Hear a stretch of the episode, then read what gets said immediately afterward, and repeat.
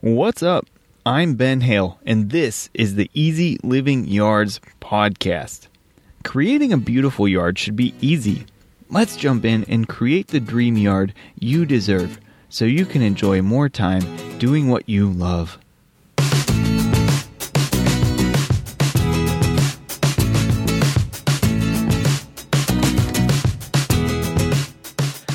Welcome to episode one hundred four of the Easy Living Yards podcast.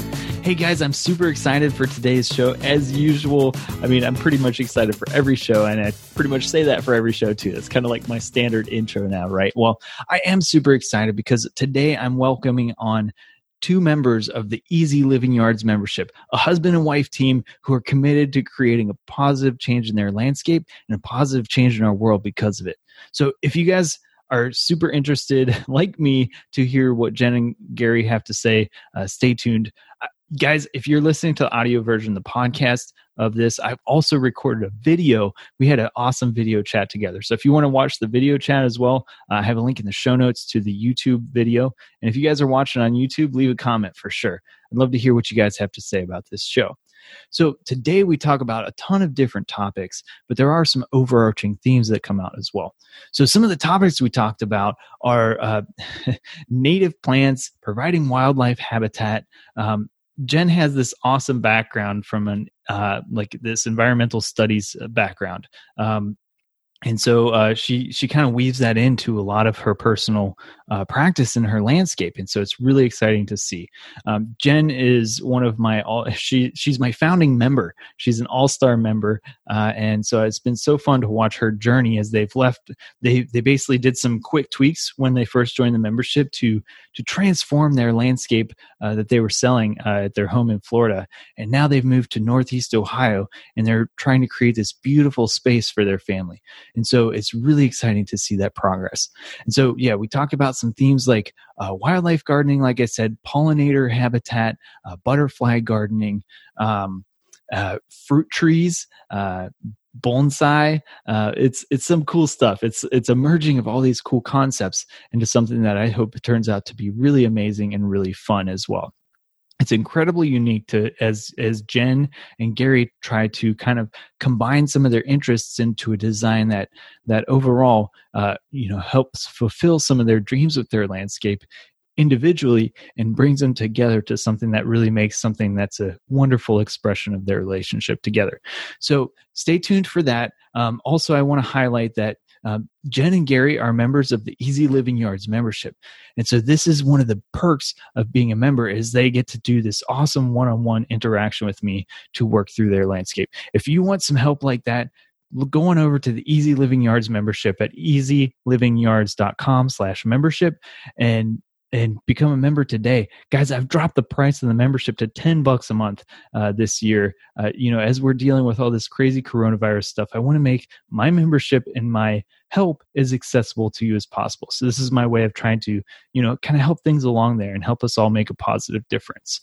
Um, so again, themes we talk about: eco-landscaping, food production, uh, bonsai gardening. And and really the, the overarching theme with all this stuff is taking all these combined interests and turning them into something that that can really um, become cohesive. Because when you have a lot of different uh, uh, spaces or ideas that you're talking about, um, it's it can be very difficult, or there's a huge risk of of creating a design that's really scattered and disjointed. And so the big focus here uh, is to to help Jen and Gary kind of bring that together into some sort of a, a cohesive design that has all these different elements to it, but but has a good flow and connection between. So that's a, a one of the themes. The other is preventing overwhelm. They have all these awesome ideas, tons of energy to make all these changes in their landscape. And and the risk here is, for one, becoming burned out, and two, becoming overwhelmed. So spending so much time and effort and money and energy on stuff that you can become burned out, right? It can be a lot of work changing your landscape, especially when you're really trying to make it into something beautiful and that provides a positive environmental impact. And so secondly, with that, um, becoming overwhelmed, so many different projects across a, a huge space can really cause uh, you to be overwhelmed. And so um, we talk about strategies and things that Jen and Gary can do to prevent overwhelm.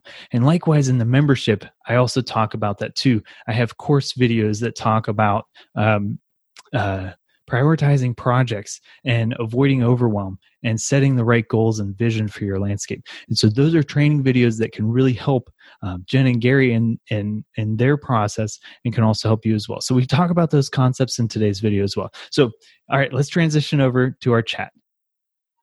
Hey, everybody. Welcome to the Easy Living Yards podcast. I'm excited to welcome Jen and Gary today to talk about their yard. They have an exciting new place. And so, Jen and Gary, welcome to the show. Thanks. So, tell me about your place. Tell me about yourselves. Um, uh, what part of you know what part of the states you're from, as well as um, what you're looking to maybe get out of our discussion. We are in Northeast Ohio, and we moved into our house in the fall, and so we've been eagerly waiting all winter to get to spring so we can actually start growing things. And previously we lived in Florida, so this is our first gardening season in Ohio. Congratulations on multiple fronts. Thanks. Um, I also want to share with everybody that Jen is essentially our all-star member. She's the founding member of the Easy Living Yards membership, and she's been a superstar. She's always asking questions and um, has been super uh, engaging from when they lived in Florida to now their new place in Ohio. So it's just so fun to to watch you and your journey with your family uh, as you guys move to new places uh, and try and really make a positive impact in the space you guys have. So thanks for being part of Easy Living Yards. Sure. It's been great. Yeah, thanks. Yeah. And I appreciate you always answer the questions that I have.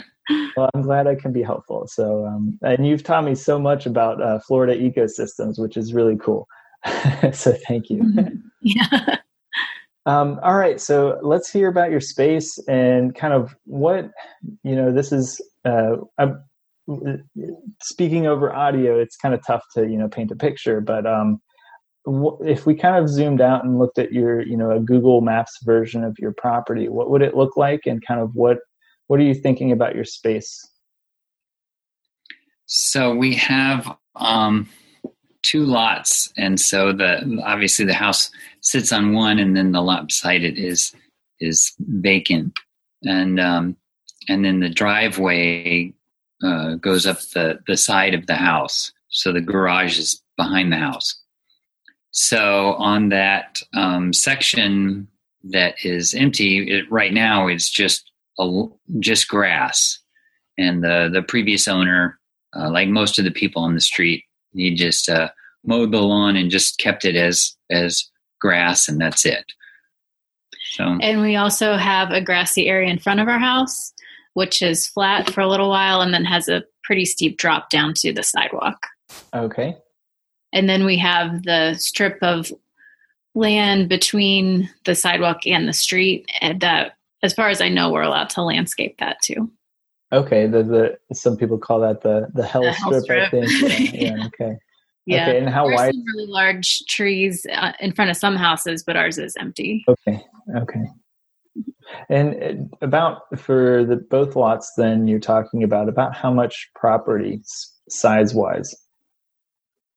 Um, I I could look it up. I don't recall off the top that's, of my head, but I would. Okay. Here's- It's probably um, maybe zero point three, zero point four acres. I, okay. I don't think it's quite zero point four. It's probably zero point three acres. Okay, but a, a pretty sizable piece of property. Yeah. Yeah, it feels okay. like it. It feels like okay. we have a lot of room. Okay. That sounds really nice. So congratulations on your new space. Thanks. Um, do you guys have any sort of goals as far as what you want with the space, or are you still trying to figure that out? Uh, no, go ahead. Okay. Well, my main goal is to create ecological habitat for the wildlife. So okay. I'm researching host plants that the caterpillars for the butterflies need.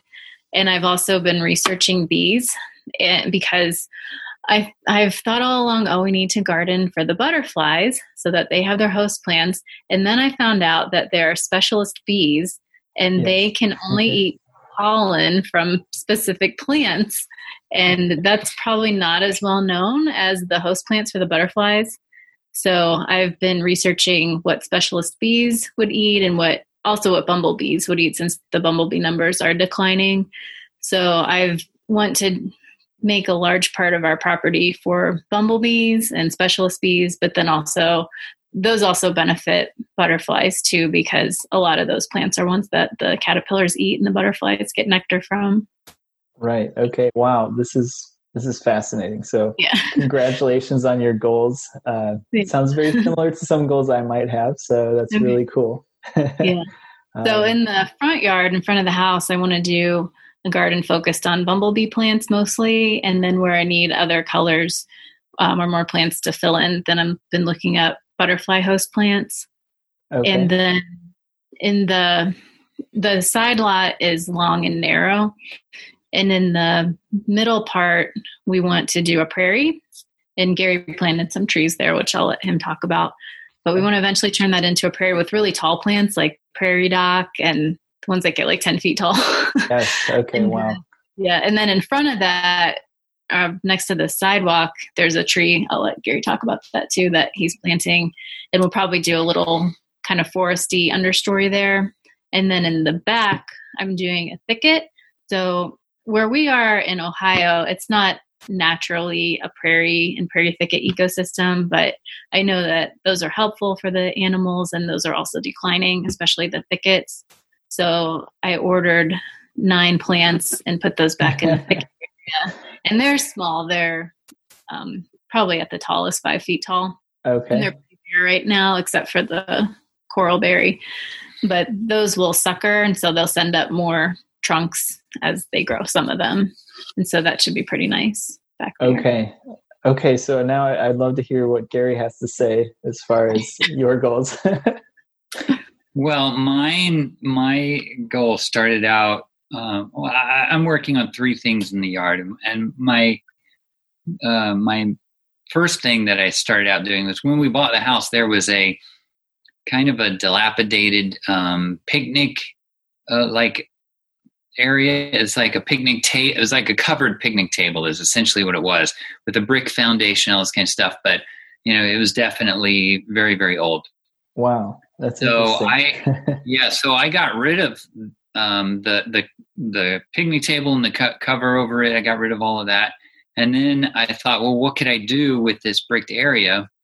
And so I decided to, um, pull up all the bricks and turn it into a bonsai garden, in which um, what I essentially do there is I start um, trees in the ground in order to uh, get their trunks to a diameter where they're suitable material to uh, start uh, a bonsai with. And so um, all winter long, I've been just like every time we go to a park or on a sidewalk or whatever, if I find seeds that have fallen from trees, I scoop them up. So I've been throwing seeds by the hunt. I've probably throughout the winter, I've probably thrown a thousand seeds in there. So I'm, I'm waiting for it to really warm up and see what's going to sprout and what's going to germinate, and, uh, and I'll thin them out as I go. But, um, in the meantime, um, I was really interested since, you know, this is our first time in a, and my first time in a not tropical, Uh, environment. I thought, wow, I'd really like to grow some fruit trees.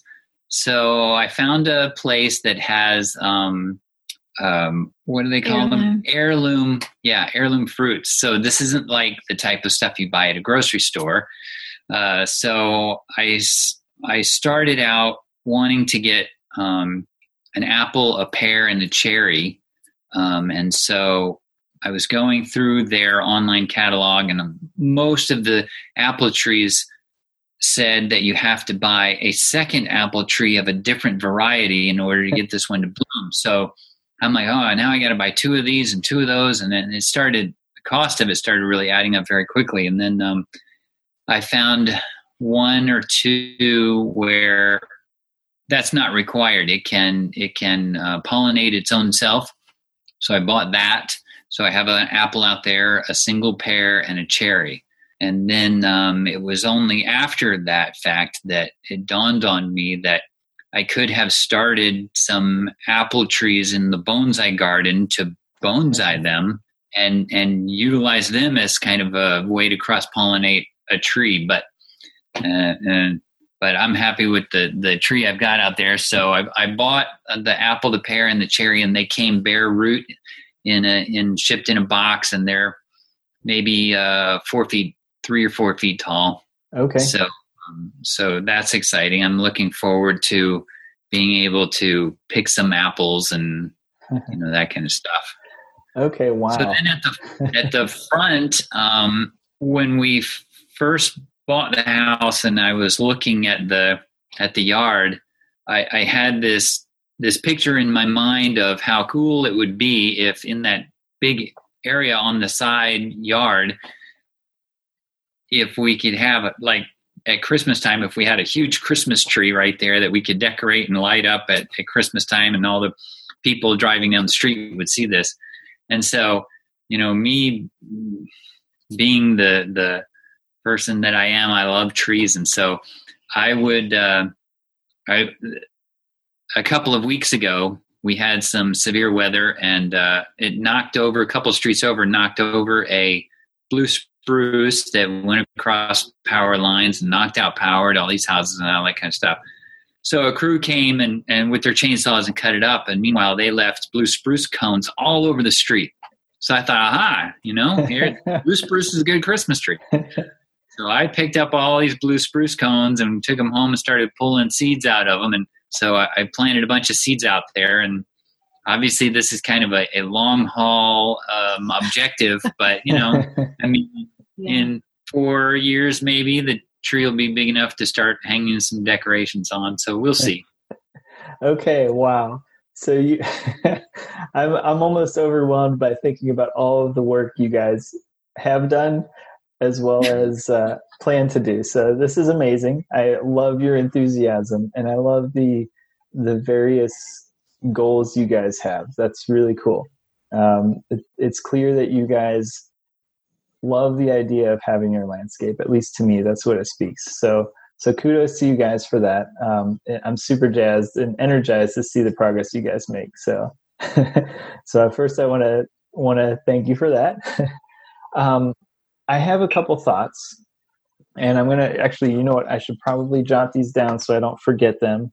Um, and, and some questions too. So first, um, You, the, the stuff you were sharing, Gary, is freshest in my mind, so maybe we'll start there. Um, so the bonsai garden, that's such a cool idea. Uh, I I nerded out in eighth grade and bought or in got like every bonsai book I could imagine finding at the public library uh, because I thought I was going to be this bonsai all-star at the time. You know, what every eighth grader thinks about. Sure. Um, and I I don't know if I've done a single clipping formation of any sort of bonsai work since, but it's it's such a cool idea. So yeah, well, really, I mean, the the the magic of making a small tree look large is really boils down to the trunk, because the trunk, if if you have just a little twig, you know, it it just doesn't it just doesn't have those proportions. And okay. So the the way in which to make a trunk big is to let it grow in the ground rather than in a pot. And so you start it in the ground until it gets to a size that is reasonable, and then you transfer it to the bonsai pot. Okay. And okay. so um, here, this opportunity is not only to allow it to allow these trees to start off in the ground, but also um, by doing so, I can also start to do some initial um, shaping and bending and have them. The trunks have some curves and some stuff like that. So, okay. So that's really by just, th- by just kind of throwing like handfuls of seeds into the ground. It also allows me to have a choice of what, you know, what, like what trees are healthiest and strongest. And then I can just thin out the ones that are weak and won't work well. Okay. So is the, is the concept then, uh, the, you've kind of answered what some of my questions were already then, is, is your plan is to to do a transfer process. So it won't be like an in-ground bonsai. It'll no. be, it's like yeah. a nursery bed for selecting the ones you want. Correct. Yeah. Okay. And, and I guess then is the concept, you're starting with this kind of wild and crazy scattering, and you'll become more and more focused on the, the specimens. Yeah, you want exactly. I mean, I mean, okay. I mean, my opinion is I don't want to put a whole lot of work into trying to like scientifically germinate seeds and whatever else. I just want nature to just take its course, and I just throw like, like literally just throw seeds on, on the ground in, inside this, this area. Okay. And so you're not necessarily looking for like a, like specific, um, like you said, specific traits of a specific type of tree. You're just taking whatever's I, I, available. Right. I don't have specific traits, but I do okay. uh, have specific uh, trees. Like, um, you know, I'm very interested in conifers rather than um, broadleaf trees, although I have thrown seeds of both um, into the garden, but Um, once they start to germinate, where there is a, an evergreen next to a, a deciduous, I would probably remove the deciduous and, and retain the, uh, the okay. evergreen. Okay, um, so that comes to my next thought, and, and you may be more expert here than I am, uh, but uh, specifically you were talking about that blue spruce up front, and then as well as if, if you're doing evergreens for your bonsai, um, a lot of pines require Um, fire to germinate the seeds because um, they're mm-hmm. built. They're built on a um, that sort of forest ecosystem where there's periodic um, fires that are supposed to happen to to bring about the young. So maybe you're aware of this already. Yeah, like, I have. Uh, I I was aware of that, but I am not aware of which species require that. I know that oh. there are some that the cones themselves will not open until they are heated by fire. Right. But that, that is, um, that's worked around by me manually opening cones with a, just like a, a pair of needle nose pliers and whatnot. Okay. But uh, that's, that's a good point. As, but as far as which seeds require fire for germination, I don't know. And so, you know, if I've thrown those into the bonsai garden and they don't germinate, you know, there's some other species there that will. And so, Um, I've probably thrown seeds in there from probably ten or twelve different species of trees. And I collect these the cones, like when we go to a park or, or even in the neighborhood. Um, I have found even if you pick up a cone off the ground, uh, there's always at least two or three or four uh, seeds that are still in the cone that, you know, if you just pry back the, the, the scales on the pine cone, you yeah. can find this. Okay, okay. Didn't you sell the blue spruce seeds and one started? I did. I, I did. So yeah. yeah. So on the blue spruce ones, um, I, I watched a couple of YouTube videos and I soaked them in water, and one started uh, putting out a root. Um, so I mean, it was tiny. I had to look at. I mean, these seeds are like grains of sand. Right. I had to look at it under a under a magnifying glass to see it. But so then I I, I went and put them out there in the in the area. Okay, great. So it sounds like you guys maybe have done your homework here already. So that's what I was going to suggest is we might want to check for the for the ones you've collected, do those require some sort of special, like, you know, kind of scarification type process yeah. um, to, to get them started. But it sounds like at least for the spruce, you saw some starting to germinate. So that's good news. Right, yeah. Because, um, yeah, I don't know off the top of my head which uh, types of conifers require that and, and in what form, if it's just opening the cone or if it's some sort of heat uh, or whatever. So, okay, great. Um, okay, so I have another thought, and um, I, I don't want this to sound critical. I'm kind of being inquisitive. Is I hear um, the, the Christmas tree idea, which I love, by the way. I've thought about, like, maybe we start our own little like decorative Christmas trees in the back in our, on our own property. Um, uh, and I hear the bonsai piece, which is kind of like a, a, a fortuitous little spark based on the, the picnic area that was already there. Right. And so you utilize that existing structure, right. It sounds like to a, to helpful, um, to help along your intended uh, hobby. And, and by the way, let me just throw in for your audience that, yeah. um, after I tore down the um, picnic area, I then found out that uh, we're paying additional property taxes on that as being an improvement to the property.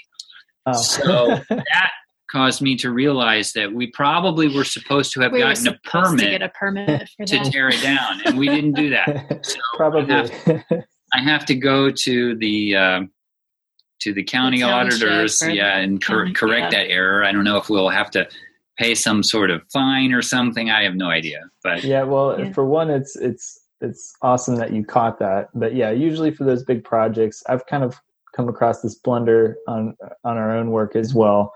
Um, but yeah, is, is check to see if you have existing structures that are. Yeah, it, yeah, it didn't even occur to me until I was looking at like our uh, tax statement mm-hmm. and, and it showed like that vacant lot on the side of our house. And it showed that, that it had this uh, im- structural improvement. And I was like, what's on that lot? That's, that's an improvement. Right. And then I thought, uh-oh.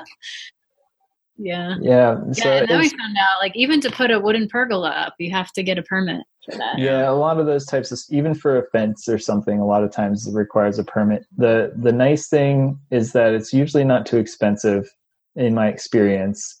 Um, and then it really, you know, it depends on the, the municipality you're in, but also if you come across a blunder and you, you go and talk to them, they, it depends upon the person, right? Who's the auditor and that sort of thing. But they might just, they might be okay with it and say, if, as long as you're like, yeah. look, I removed this. I realize now I probably should have had a permit to do it. Uh, I don't know if you need to come assess it or whatever. And they might just say, okay, um, you know what, we can, we'll take it off of the, I take it yeah, off of the books. I, and I'm and sure it's a lot easier it. to, to um, get forgiveness for tearing something down than for building something. Building something, right. Yeah. Yes. So. Yes. Um, and, and actually, while we're on that topic too, uh, since you brought it up, another big thing to check is easements too, when you're building, to make sure you fit within the, the required easements, because that's where it really can get a little bit um, of a hassle if you do something in a spot that you're not supposed to. So yeah. Mm-hmm. Um, okay, so so yeah, you have the, the bonsai garden, you have the Christmas tree, you have the orchard, uh, and then the the thicket, the prairie. And the pollinator garden. Yeah. Okay. Yeah. I just want to make sure I got it all. And so yeah. the, I think that is all amazing. And it's, I, I applaud your energy and enthusiasm, and I hope you guys are able to make the, um, meet the visions that you guys have, the multiple visions here. Um, the, the potential risk is with these varied visions, There's there's a couple risks. One that you guys might be, and this is this is a blunder that I've made and continue to make on our own property, is is with multiple different visions that may not be incredibly cohesive at, at all points, is that they can really strain your energy, especially if outside of your landscaping your life gets a little um, you know a little stretched or whatever. So so that's going to be a potential um, potential concern if you're. Say like you're halfway through uh, your prairie installation and suddenly life happens and you don't have the time or the energy or the funds to complete the installation, and you have a weed problem that pops up or something. Mm. Um, or you're same with like the bonsai or something like that. So um, trying to figure out a, a little bit of a structure to um, to which projects might come before the other, or which phases of the projects, or what spaces might get focused on first, um, might help um, rein in that a little bit. So you can say, okay, well, maybe we'll put, and this is just an example, maybe we'll put the um, the bumblebee space on hold for a little bit in order to focus on the prairie and the bonsai first. And then mm-hmm. maybe then we'll phase in, okay, what's the next priority? Maybe it's the thicket or the the Christmas tree, or the orchard. Um, and it sounds like you, you guys already have some of the plants. So the plants you have obviously are the, the first priority, right? And those spaces around them. Um, but that might be a suggestion I have just to, to, uh, to prepare for the potential distractions of life uh, and, and, and the not, stresses involved with it. Not find out after we've invested a bunch of money into new plants that we're overwhelmed by the work. Yes, exactly. So yes. So that's one thought. Um, and so, just take maybe time to digest that and see if like that fits for you guys, and, and maybe how that uh, especially with, you know, if you have house projects or, or whatever, um, which things maybe can wait and which things are more pressing, which are big desires that you have out of your space mm-hmm. that you can, that you want to prioritize first. Um, the second thought I have with all of these different goals is that it can, um, once you implement them, it, it can appear haphazard if you have a lot of different things across your space that um, it doesn't feel as cohesive potentially. Um, and so it's just something to kind of keep in the back of your mind. If you have, it's okay to have multiple goals or have multiple uh, desired outcomes for your space, but being conscious of that potential, and this is more of like an artistic design thing, right? Is is like thinking of like the curb appeal thing, right? So it depends on how much you want out of that space, but at the same time, you want it also to not feel so disjointed that it feels, um, it, it almost like takes the energy out of you looking at all this different stuff and thinking of all these different spaces. You want it to feel like this is our space. This kind of combines our multiple interests, right? Which is great. And this shows a nice cohesive way. It's almost like an expression of, of your relationship, right? I, I hope I'm not going too far there, but it's like, it's like an expression of you guys as, as you, right? As this is Gary and Jen's space. We've brought all these things together, and it's in a beautiful way that really um, gels together. And and so just kind of thinking about that and being conscious about it up front might help that happen. And and maybe it's not, you know, maybe it won't appear disjointed with the way you guys have it. So I'm not being critical of the, the spatial um, array of what you guys are thinking about right now, but just something to think about as you put things together. Will it look good and cohesive together?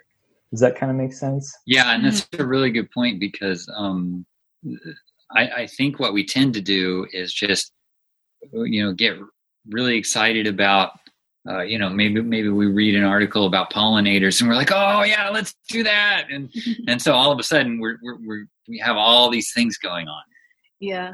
I know. I want like every plant. Like we have to have every plant so we can help out every insect. But I know it's not possible. And um, Ben, you told me a while ago you thought I would like new perennial design. And so I looked up a little bit about that and never really quite understood what it was. But then I found out about something that grew out of new perennial design, the naturalistic planting look. And I found out about a designer who's in England, and he makes these amazing garden beds using is, that Nigel Dunnett. Okay, um, yes, yes. Have you heard of him? Oh, it's his yeah. website has so much information mm-hmm. on his plantings, and they're beautiful. And he said somewhere, I don't think he does this like all the time, but in a lot of his plantings, he focuses on just two or three um, colors or like flowers coming out at a time, so that um, it really just pops out, I guess. And it just really makes an impression because, and so I've been looking at plants and trying to plan, you know, what would it look like if we did something like that in different parts? And just like every time, like every month when, when new flowers are blooming, if we just have a focus on maybe three different flowers in a space. And yeah, that's great.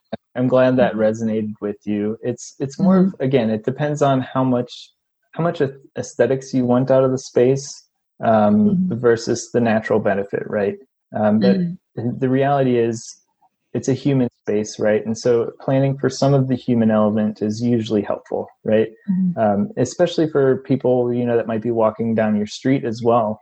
It, it's something that catches the eye and serves a natural benefit, uh, you know, habitat uh, restoration or, you know, helping rare pollinators. Like those are awesome goals, and and doing it in a way where people want to stop and look at the plants too. It's, it's a win-win situation, at least to me. So, so yeah, yeah, I, think yeah that's great. I, I will say that when we were in Florida, there was an organization in our town that uh, really did a lot with native plants. And they had this annual tour where what you would do is they would give you a map, and you would drive to these various people's homes. These people would be members in their club, and, and these individuals would have landscaped their yards with native plants. And some of the people really made it look beautiful. And like mm-hmm. you're describing, where it's a human space. And so it's like you can, you know, walk on uh, uh, some little stone steps and you can see the plants. It's really beautiful. And then we would go across town to somebody else's, and it, the neighbors hated them. It looked like an abandoned house. Yeah, it's like it's really not, hard to like walk completely through and wild. And, and but but she was like, oh, it's native plants, but mm-hmm. the neighbors are, are, yeah, they can't stand her. Yeah. So we definitely we do not want to be the person that the neighbors cannot stand. Yeah. yeah. And since I'm so big into promoting native plants and I want to start some community projects here, I would like to eventually get native plant tours happening in our community, and our house would be one location. And so I want to make sure it looks good when people come. They're like, oh, I can see how this can be beautiful and not mm-hmm. a mess and not wild, and something that they would want to yeah. plant. That's so great. I love your goals. Uh, you guys are, you guys are making me so happy right now. um, okay. Then I think, Jen, we've talked um, offline about this uh, before. Is, have you guys looked up, is there a local Wild Ones chapter in your area? I have not looked. I'll write that okay. down. Uh, so Wild Ones is an organization uh, that supports native, uh, native homeowner landscapes uh, in, in various areas. And so a lot of municipalities have a Wild Ones chapter. That's kind of like a, a regional municipal kind of thing, you know, the greater metro area of each pretty, pretty sizable town. And I can't remember if there's one in your area or not. So you might want to check that out. Okay. Um, but they usually have programs and tours, just like you guys are talking about, uh, that go to different people's homes, or, or they'll invite speakers in and that sort of thing. So it might be something you guys might be interested in for your area. Or if you don't have one, you guys might be able to help get one started. Yeah, we can start one. yeah, we love starting. maybe maybe let's get your landscape started first. yeah. Um, but yeah, I mean, the, the other thing too is um, this is something I'm learning with with our space as well. Is, you know, it's it's just the two of you right now. You know, you don't have a giant construction company helping you, uh, as far as I know, at least. Uh, no. And a giant nursery next door giving you free plants. And so, you know, this is a time process. You guys probably know this, but it's an investment, right? And and it takes time, an investment not of only only money, but also time and energy, right, and focus. So um, I, I've certainly um, felt the pain of overstretching myself with trying to do too many things at once with too many different goals. Um, so, for example, on our landscape, I want to provide native habitat, fun spaces for my kid, things I talk about all the time on the show, right? Um, and and also edible landscaping and um, mm-hmm. it would, like perennial-based uh, food systems on my landscape. Plus, I have to repair everything in my house, and I had to re- regrade our landscape because it was damaging our foundation, all that sort of stuff too. And so the reality is it's a long-term process is what I'm experiencing. I could imagine you guys might feel the same. And so just to know that don't overpressure yourselves would be my my uh, guidance, just so you guys don't get burned out. I would hate to see that that you know you become frustrated with the space that you have so much ambition for. Yeah, so. Thanks. Yeah, I want to start with getting the shrubs and trees in that we want, and there we're getting three more trees tomorrow, and then there's some other. Tree. There's that like six more trees I want to get, and then I think I'll be done with. So tell them the story trees. About the three trees oh, tomorrow. So we oh, had an emergency. Okay. so our um, the neighbor, neighbors behind us yeah. had they had a tree line at the between our house and their house, right at the edge of the fence, but the trees were narrow. Um, so it didn't give a lot of visual block, but it was a nice, like I would look out the window in our daughter's room and I would see a tree line. Well, they were growing up into the power lines. And so that might be why they cut them down, but they cut them all down yesterday. Oh, okay. Wow. And so now when we look out the window, instead of seeing trees, we see their driveway and their garage and their house and, and their garbage can. And I their, want a nicer yeah. view. So I was like, we have to get trees. And so I looked through my Sibley tree book and found out redbud would be the best one to fit the small space we have okay, there. Wow. We have wow. a local grower ten minutes away. I'm going to get three redbuds tomorrow. Great. What's the what's the tree book you mentioned? Sibley. Sibley. I've never Sibley, heard of that. S I B L E Y. S I B L E Y. Okay. Yeah, it's really nice. It's uh, North American trees. Okay. Yeah. And he, I'm writing it down. Yeah, it's good. So, and then I want to get some flowering dogwoods um, and some service berries. And okay. then I, all beautiful trees. yeah. Um, it, yeah. But just cause they take so long to establish. So I really wanted to get the trees in soon, but then the garden that I'm focusing on now is, we didn't talk about it, but it's right next to the house on the side.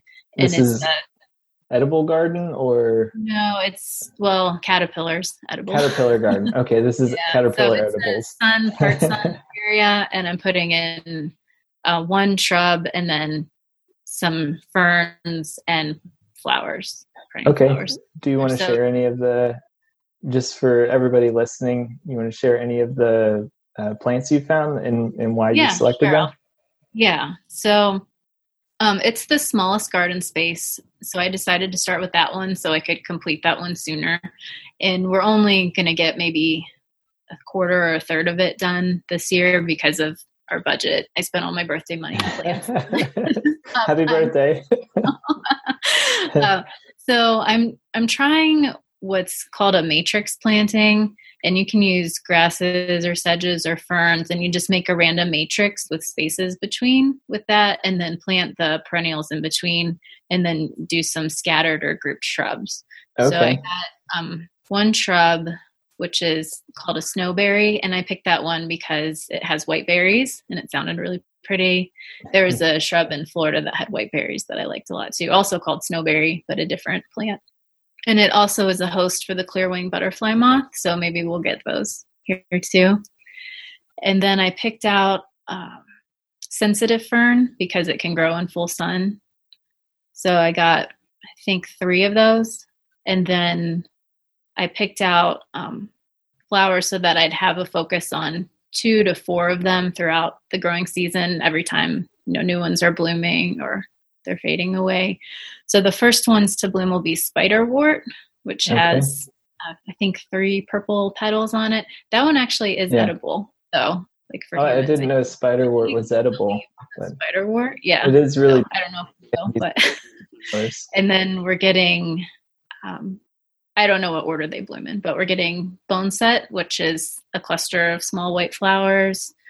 Common milkweed, which looking at the growing requirements for different milkweeds, which is the host for monarch butterflies, I found out that's the only one from the grower I was purchasing from that would actually grow in our soil. So okay. I have to get common milkweed for a milkweed. And we're getting zigzag goldenrod. And then I can't remember. And I just deleted the list off. Okay. No, no worries. That's, that's, uh, yeah. I didn't mean to, to quiz you. I was just curious no, that's okay. um, what you had and and for, yeah. for the. So there's reasons. Different heights of plants. And one thing I actually am doing, I'm not just looking at plants that are native to the U S or native to my state. I'm actually going to the U S D A website and looking at what's native to my county. Oh, so wow. yeah, not everything good. I'm planting is, but a lot of what I'm planting is native to the county. So, so you guys are, you have your own mini national park. Mm. Yeah. yeah. Okay, great. Yeah. yeah, I found that that point really, really interesting because I've always just said, "Oh, is this you know native to Ohio?" But mm. I mean, so there, Ohio could have a, a plant that you know only grows in Western Ohio, and we're all the way over here in Eastern Ohio, and mm-hmm. m- maybe it doesn't grow here. So it's an interesting thought mm. that that there could be native plants all the way down to like the county level. Mm-hmm.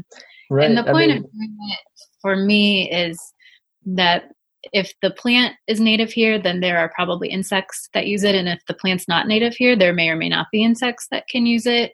The snowberry actually isn't from this county. I don't believe, um, I could be wrong, but I don't believe it is. But that moth is here. So I figure okay. it could be useful here. That, those are, I mean, that's, that's all great to share because it goes back to your goals. Your goals mm-hmm. supporting local native pollinators and insects that might be struggling, right? And so mm-hmm. going back to that and having a clear reason for what you're selecting is great. And uh, like you said, yeah, I mean, it makes sense too. Like um, a lot of times I default to, well, it's an Eastern U S native, right? Or something like mm-hmm. that. But the reality is even from me in Southwest Ohio to you, or Southeast, South, uh, yeah, Southwest. Yeah, I'm mixing myself up. And you guys are in Northeast Ohio, mm-hmm. right? And so I'm, I'm below the glacial moraine that's, you know, in Ohio, and you guys were in a glaciated area several, mm-hmm. what, thousand years, million years ago. I can't do my math apparently right now. Um, But uh, yeah, there's there's huge differences, and you guys get lake effects, I'm sure, with your weather, um, mm-hmm. and so all of those differences factor into uh, what plants do well in your area. So um, that's great. Um, I don't want to take up too much time. I re- I just looked at the clock here, guys. Um, I'm loving our discussion, so I, I hope you guys are getting some value out of this. Um, I had one thought about the plants you mentioned, Jen. Um, Just one general caution is that um, common milkweed has a tendency to overrun other things. I have um, heard that. So, so you might need to just keep an eye on it. It's it's a beautiful plant, and it smells wonderful when it's in bloom. And it's just mm-hmm. covered with insects that love it too, apparently. Um, but yeah, it does have a tendency to kind of shoot out um, runners and, and um, kind of take over an area. So uh, just something you might want to look at, and you might have to kind of tend that one a little bit. It just depends okay. on what you want out of the space. I, I've always felt that, like, with regards uh, for the benefit of the of the you know monarchs, that whoever named it really did it a disservice. Because the fact that they named it a weed, you know, the layperson's not going to want it in their yard. Right, right. Yeah. And there's so many beautiful plants that are, are have the common name of weed in them. Yes. Yeah.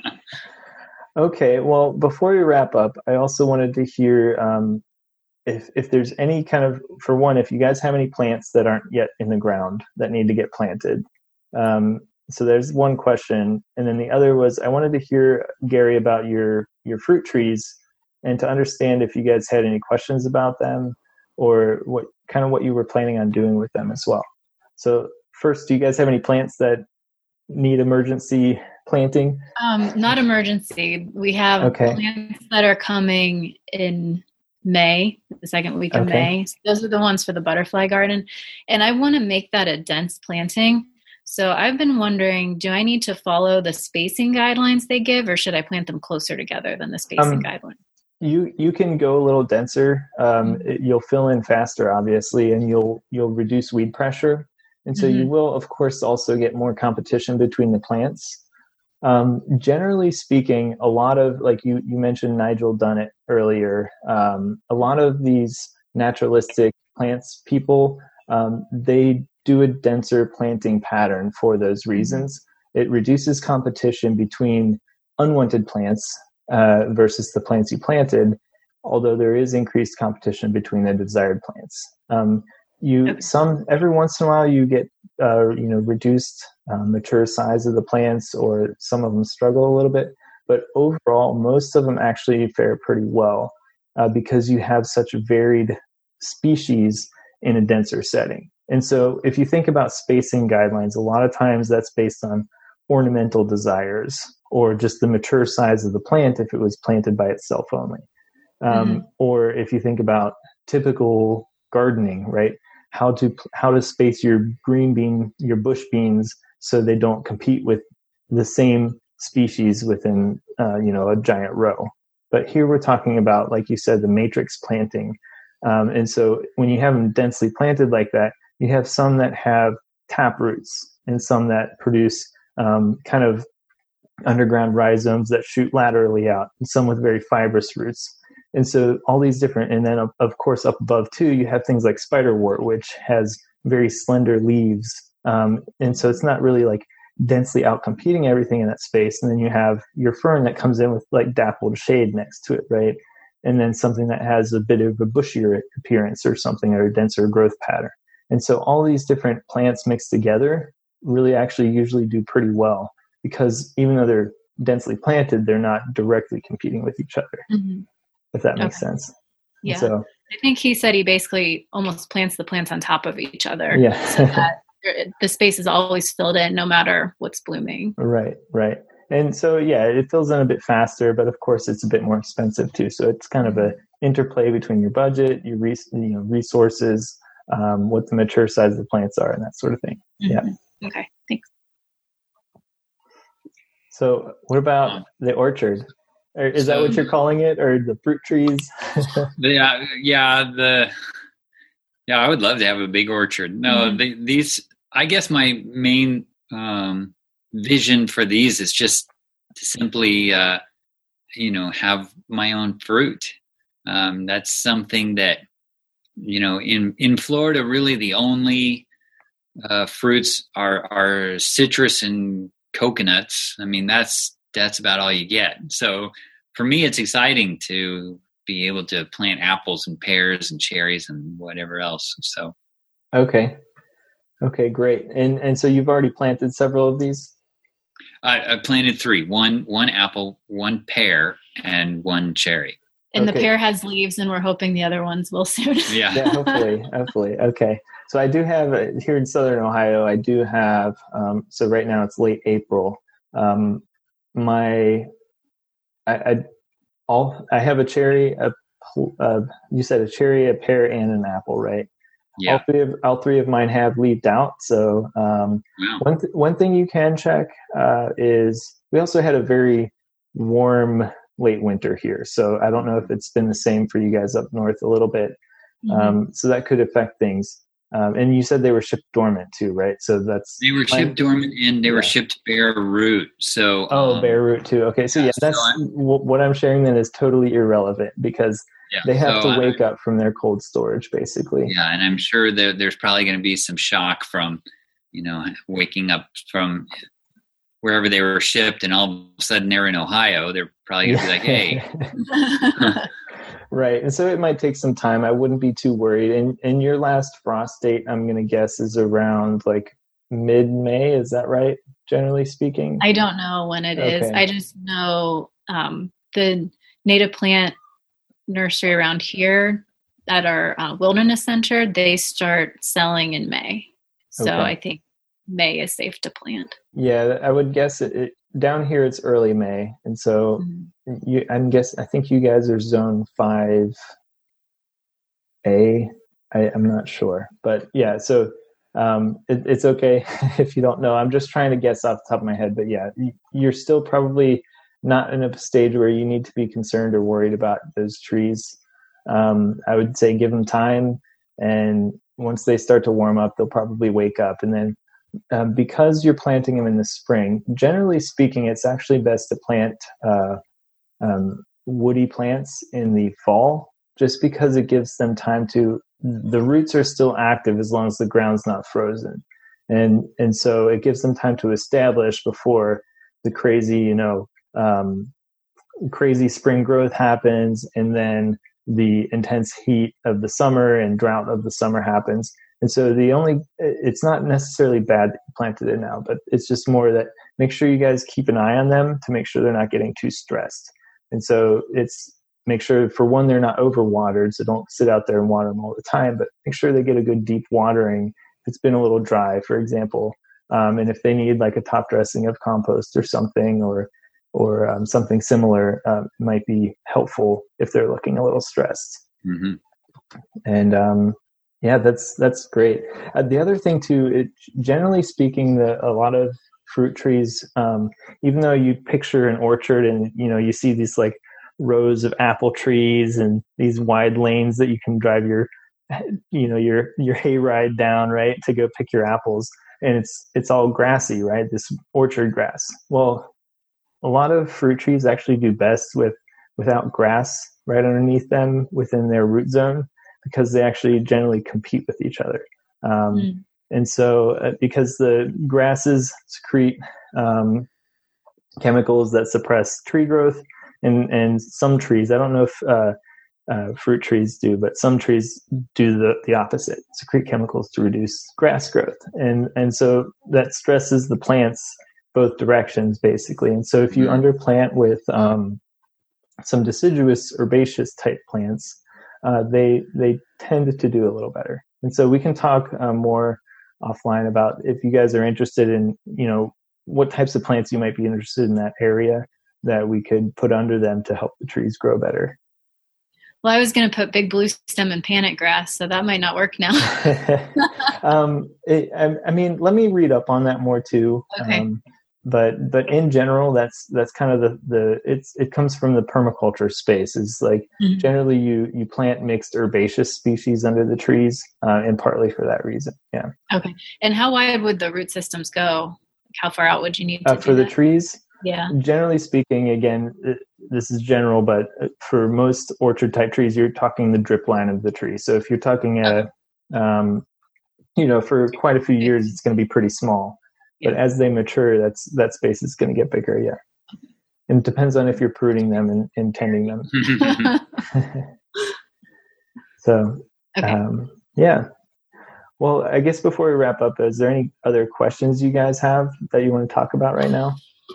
Um, I just had a question about soil, because I know you know a lot about it, and I'm kind of intimidated by okay. it. Find out if we pull up our grass, our soil, it's like complete clay. Like you could do an art project with it.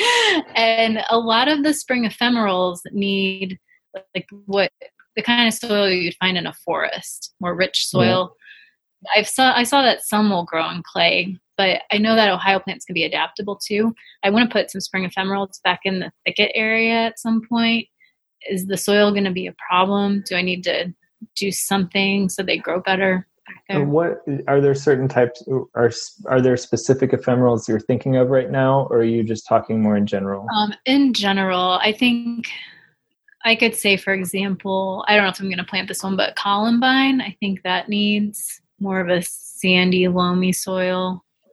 Yeah, is from the top of my head, that seems trilliums. To be correct. Yeah, okay, trilliums. I really want yeah. to plant trilliums. Yeah. So those those do generally prefer, yeah, a richer, uh, humusy soil, a yeah. lot of organic matter. And but um, so yeah, what we'll do is um, I'll write a few thoughts.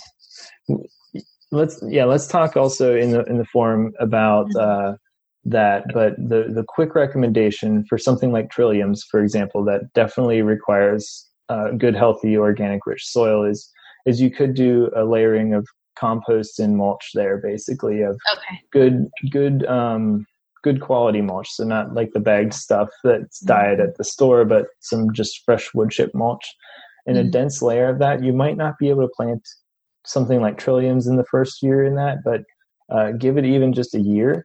Um, and, and that layer of wood mulch, especially if you have, or you can do wood mulch, you could do um, uh, chopped leaves as well back there. So mm-hmm. if you guys get a lot of leaf drop in your area, um, my, so my wife kind of rolls her eyes every year, but I, I, I hitch up our little utility trailer and I drive around the neighborhood every fall and I pick up people's bagged leaves and I bring them back and run them over the, the lawnmower and uh-huh. they, they, they add tons of organic matter to the soil. So you could, you could build up that clay soil there pretty quick.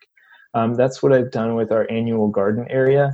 And it, there was no topsoil there at all. It was the same as you guys have. As soon as you pulled up the grass, it was, it was super dense clay.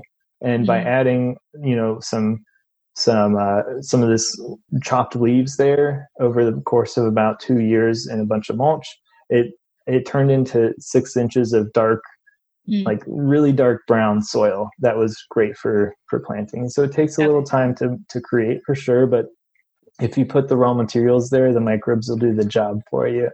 And it's really great. So um, before something like trilliums, which definitely requires it, um, you might want to do that. Something like columbines, I, I'll have to look that up again. But um, I don't know if there is, they might be a bit more forgiving. So it depends on the, mm. certainly depends on the ephemeral you're talking about. Yeah. I read that Virginia bluebells will grow in clay. Okay. I want to plant those too. So can at least get uh, I'm already jealous of your property, you guys. It's it's so amazing. So I love your energy. Um, yeah, let's so I'm super excited to keep talking with you guys throughout the season. So make sure you reach out with any questions. And I'm happy to chat. We can always reconnect on a video chat like this or or in the forum or just shoot me an email, whatever is most convenient to you. All right. So thank you guys so much for joining today. You I bet. Really appreciate it. Thank you. Yeah, thanks. All right, guys, I don't know about you, but that was awesome. Um, I love talking with Jen and Gary. I'm so energized to see all the energy they have, and the progress they've made already is amazing. Um, and just Jen, has, she's like a, great, a crazy knowledge base too of all this cool stuff. She has so much passion for for native plants and for wildlife and stuff. And the, to see how she can bring that into the, her own landscape and to, um, to create, you know, how driven she is to create that positive space. She's teaching me stuff too. So it's really cool. And seeing Gary's passion for all these, you know, more diverse interests is really cool too.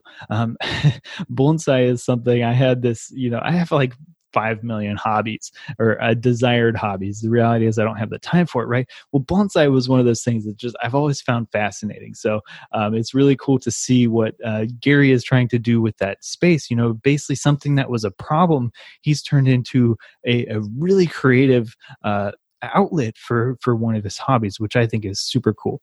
So anyway, guys, again, the themes for this, um, you know, that I, I've, I'm seeing emerging here is, is one, um, to to create a design that kind of merges everything together. And I've already had some follow-up discussion with Jen in the forum, the community forum for the membership.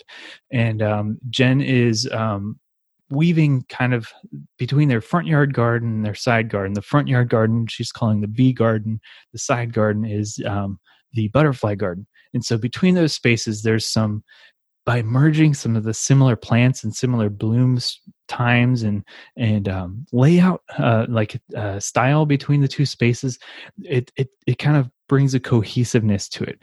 And so that's a way to, you know, take all these different elements, but still kind of bring them together from a design standpoint to make it feel fluid, to make there feel like there's flow uh, between the spaces, and to make it feel like one, you know, cohesive property as opposed to a bunch of disjointed pieces that don't necessarily flow together or don't necessarily marry well together. And so this is a, a really big thing when uh, people are, you know, we, us, we are creating our landscapes, is if we have different ideas, um, and how to how to bring it together in the same space to feel like a good quality design. So that's a key here, um, something that we'll continue to work on. Uh, I'll continue to work on with Jen and Gary um, to make sure we're continuing to do that. Secondly, the other piece is, with all these crazy ideas, uh, crazy in a good way, all these crazy ideas and all these different ideas across the whole space of their landscape, you know, it's an entire transformation of the landscape, right? And so how do you do all that without becoming completely overwhelmed? And that's where, you know, taking pieces step by step, finding the right priorities, um, the right timing to do things uh, that, uh, based on your time, your budget, um, the resources you have, the the urgency of each project uh, really helps determine the prioritization of things and how to get things done. So again, if you're transforming your landscape, make sure you're aware of that stuff too. Also, if you want to, you know, jumpstart your landscaping process, you want to help, you know, figure out how to have the right design like this, how to work through the process, how to prevent becoming overwhelmed. That's what the Easy Living Yards membership is for, how to select the right plants for your space as well. So if you're considering, uh, you know, making this major transformation to create a positive change in your landscape, head on over, check out the Easy Living Yards membership at easy living yards dot com slash membership. Become a member today. It's just ten bucks a month. It's super cheap, super affordable. And that's my purpose, to help as many people like you to make a positive change in your landscape. So head on over, check it out. I've got all the links in the show notes as well, or in the, you know, in the notes below uh, if you're watching the video. Um, so check those out. Uh, awesome books I've referenced there as well. So if you, um, if you're looking for some resources, um, there's some great books. Um, Bringing Nature Home, awesome book on perennial, or I'm sorry, uh, perennial plants mostly, uh, but uh, to sustain wildlife and to really support insects and birds that are beneficial for wildlife um, and for habitat as well. So secondly, the No Maintenance Garden by Roy Diblick, awesome book for providing awesome templates of these perennial plants, uh, native plants, uh, beautiful native gardens uh, that you can do in your landscape. So on another awesome book there. Um, Planting, A New Perspective is a great book by Noel Kingsbury and Pete Aldolf. A bunch of inspirational uh, design photos uh, that are throughout the book. It's kind of like halfway between a textbook and a coffee shop book. I find it super entertaining. I don't know if you will, but it's also very informative and has a lot of inspirational photos that are very helpful. check out those books. Awesome books. Uh, guys, thanks for staying tuned in this show. Um, and uh, I look forward to seeing you in the membership. Cheers. And of course, let's sign out properly, right? Thanks for tuning in. Make sure you live with passion and make tomorrow better than today.